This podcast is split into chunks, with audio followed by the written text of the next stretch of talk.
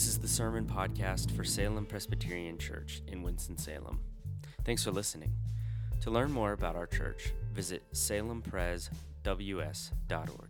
That's Salem, P R E S W S dot org. We believe preaching is best when experienced as part of the larger drama of God's people gathering. Something spiritually unique happens when God's people are together. We meet each Sunday to let the liturgy shape us, to hear preaching, and to take the Lord's Supper. And these acts are more robust when done together. Join us Sunday evenings at 5 p.m. in downtown Winston-Salem at 600 Holly Avenue.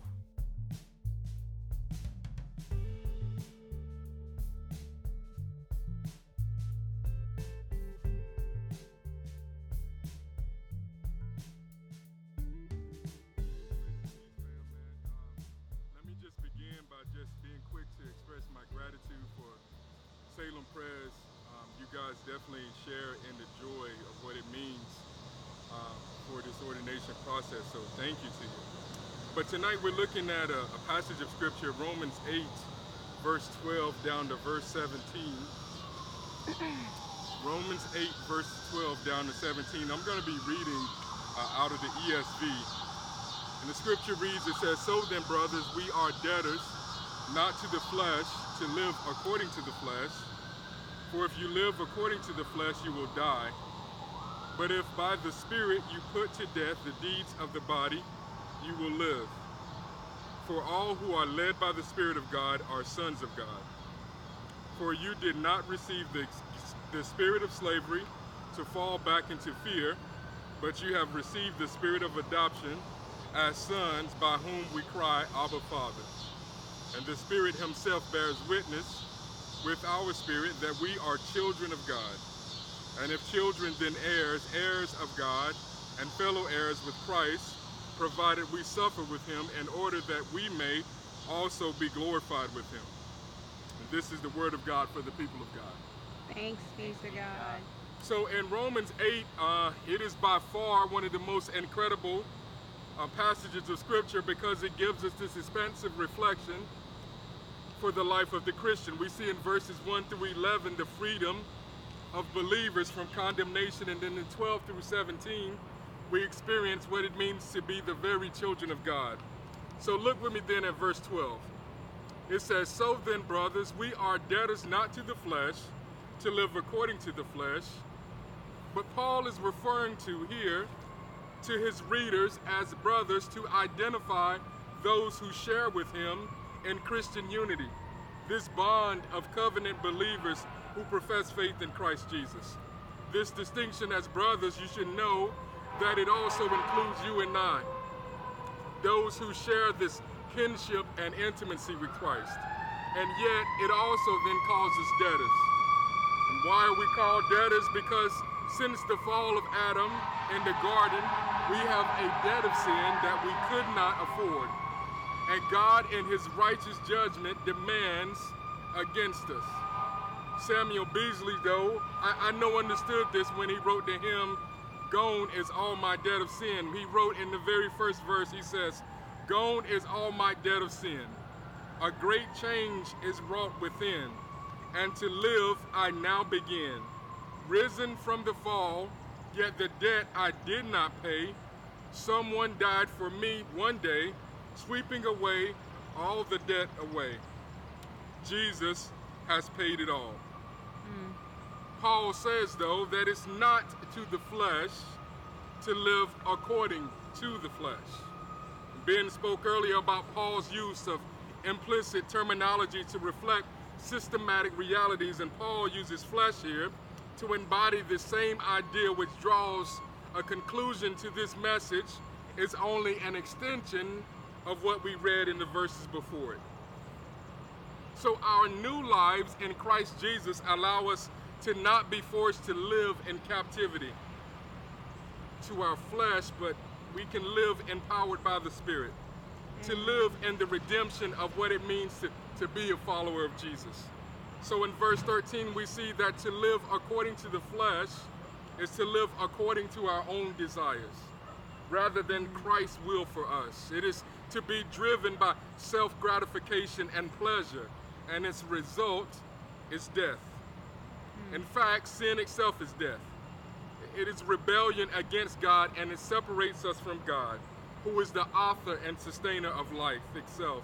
In John 14 and 6, Jesus tells us that He is both truth and life. To live in sin is to live apart from God. Again, notice though the contrast that Paul makes, emphasizing the greatness of life in the Spirit in this verse. Uh, John Owen, I believe, simply uh, puts it in the book Mortification of Sin that we are to be killing sin, or sin will simply be killing you. Look at what he says, though, that you can do by the Spirit. He says, You put to death the deeds of the body, life in the Spirit, as opposed to our flesh, which is in itself an agent of the empire, are these contrasting ideas that shape the biblical reality of a war that rages. And these deeds are the multiplicity of ways that the empire leads us to death. Notice, though, the result of putting these deeds to death. Paul says simply, You will live. And I had somebody ask me once, uh, when was the most appropriate time during a sermon to say amen? And let me just tell you, that time is now. Jesus tells us that he came that we might have life abundantly. You will live surmises the incredible promise of all of Scripture. You will live is this notion of sanctification that our confession describes for us as the work of God's free grace, whereby we are renewed in the whole man after the image of God and are enabled more and more to die unto sin and to live to righteousness.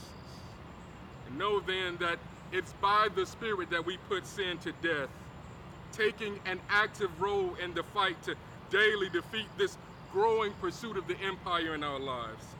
In verse 14, though, it gives us the central idea of the passage. He says, For all who are led by the Spirit of God are sons of God.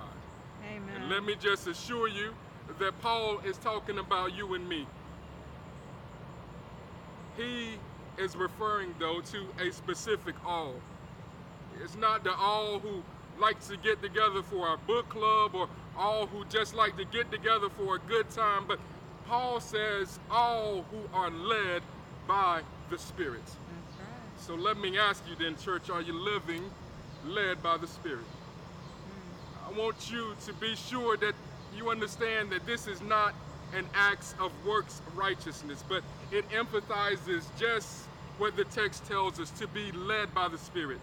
C.S. Lewis says it like this He says, If we let Him, He will make the feeblest and filthiest into a dazzling, radiant, immortal creature, hmm. pulsating all through with such energy and joy and wisdom and love as we cannot now imagine.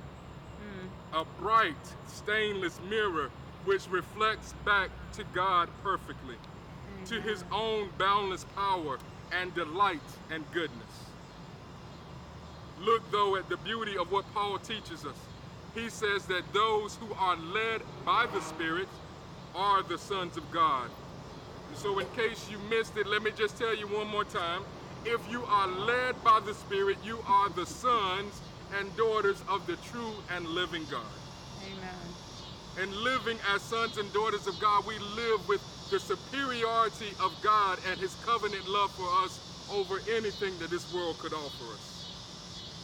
So you can be sure that you are a son or a daughter of God by living to see the empire defeated in our lives daily because Christ is supreme. Hmm. The spirit of slavery in verse 15, though, means that we are being owned by an empire. It is to be controlled by our passions. It's the hmm. satisfaction of the flesh, and yet Paul is clear that this is not what we've received.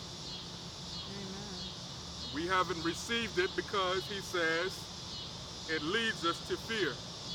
Fear is common weaponry of the empire. It overwhelms us. It leads us further into darkness and control. We can see how everything from politics to dealing with this pandemic is so deeply driven by fear. It's, it's driven even society itself into great depths of conflict and division. Yet we trust in God's word. So we can we can find comfort in hearing that fear not for I am with you be not dismayed for I am your God I will strengthen you I will help you I will uphold you with my righteous hand. Mm. Or do not be anxious about anything but in everything by prayer and supplication with thanksgiving let your requests be made known to God Amen. and the peace of God which surpasses all understanding will guard Amen. your hearts and your minds in Christ Jesus. Or simply, for God gave us a spirit not of fear, but of power, of love, and self-control. And while Paul makes this rhetorical argument that we have not received a spirit of slavery, what he has says that we have received is just the spirit of adoption as sons. Amen. The spirit of adoption is the calling of those who are far from God to be drawn into intimacy with him. And we take on his name, we are marked as his. Hmm. And he takes great pleasure in adopting us into his family, though. The, the story of the gospel is the story of God at work calling, drawing, and reconciling us into his family. And he does this through the sacrifice of his son. As his adopted sons and daughters, we are lavished with the blessedness of being heirs of God, endowed by his grace and mercy. In verse 16, Paul says that the Spirit himself bears witness with our spirit. Mm. The Spirit is a, is a person and not merely a Amen. tool to defeat the empire, though it does embody the means. And I know for many the Spirit is this vague thing discussed in church and yet it's not clearly understood, but Jesus simply describes the Spirit as the Comforter. Mm. the Spirit bearing witness is His speaking the truth of our union with Christ, bearing our new identity in Him, and assuring us of our salvation. From regeneration to glorification, the witness of the Spirit through our struggles in life, we can have confidence that we belong to Him finally, then in verse 17, it reads, And if children, then heirs, heirs of God, and fellow heirs with Christ, provided we suffer with him in order that we may also be glorified with him. And to be an heir is the effect to the cause of inclusion in the family of God. It is the implications of the bountiful inheritance that 1 Peter 4 says that it does not perish, it, it doesn't spoil, that it doesn't fade. But note, though, that we are also then fellow heirs with Christ, who the pastor in Hebrews tells us that he is the heir of all things. And we share with him in this gracious inheritance. It's hard to put into words, though, how, how I wrestle with what Paul says next in the text. Provided that we suffer with him in order that we may also be glorified with him.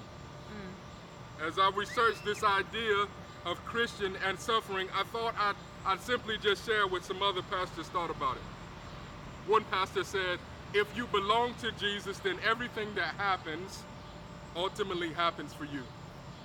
Mm. Another pastor said, no matter what type of designer life you think you have put together for yourself, bereavement, illness, betrayal, and financial disaster happens to everyone. No amount of wealth, success, power, or planning can make you impervious to them. Mm. someone told me, he said, he says, when we want to be the hands and feet of Jesus, we have to remember what happened to the hands mm. and feet of Jesus. Or maybe simply, we can remember Ignatius, who was on his way to being martyred, who simply said, it's not until now that I began to be a disciple. Paul, though he knew the bittersweet reality of what it means to live a life of suffering, he also knew that to consider the sufferings of this present time was not worthy of comparing to the glory to be revealed to us. Amen. And so a couple months ago, not long before all this virus stuff started, Shadia and I were sitting in a, in a courtroom. And we were there because we were there to see little Zach Carter being adopted. And after the ceremony was over, this, this new family began to take pictures together. But after that, that first pictures, they said, hey, we want the grandparents and some of the aunts and uncles and cousins that were there to take a picture. Mm-hmm. But what struck me most was the third picture. It was a picture not only of this new family, a picture that not only included grandparents and aunts and uncles and cousins, but it was a picture that included caseworkers and church members and friends. And so as we're getting ready to come to the table, Austin is going to prepare us. But I just want to remind you that as we come to this table, know that it is the invitation of God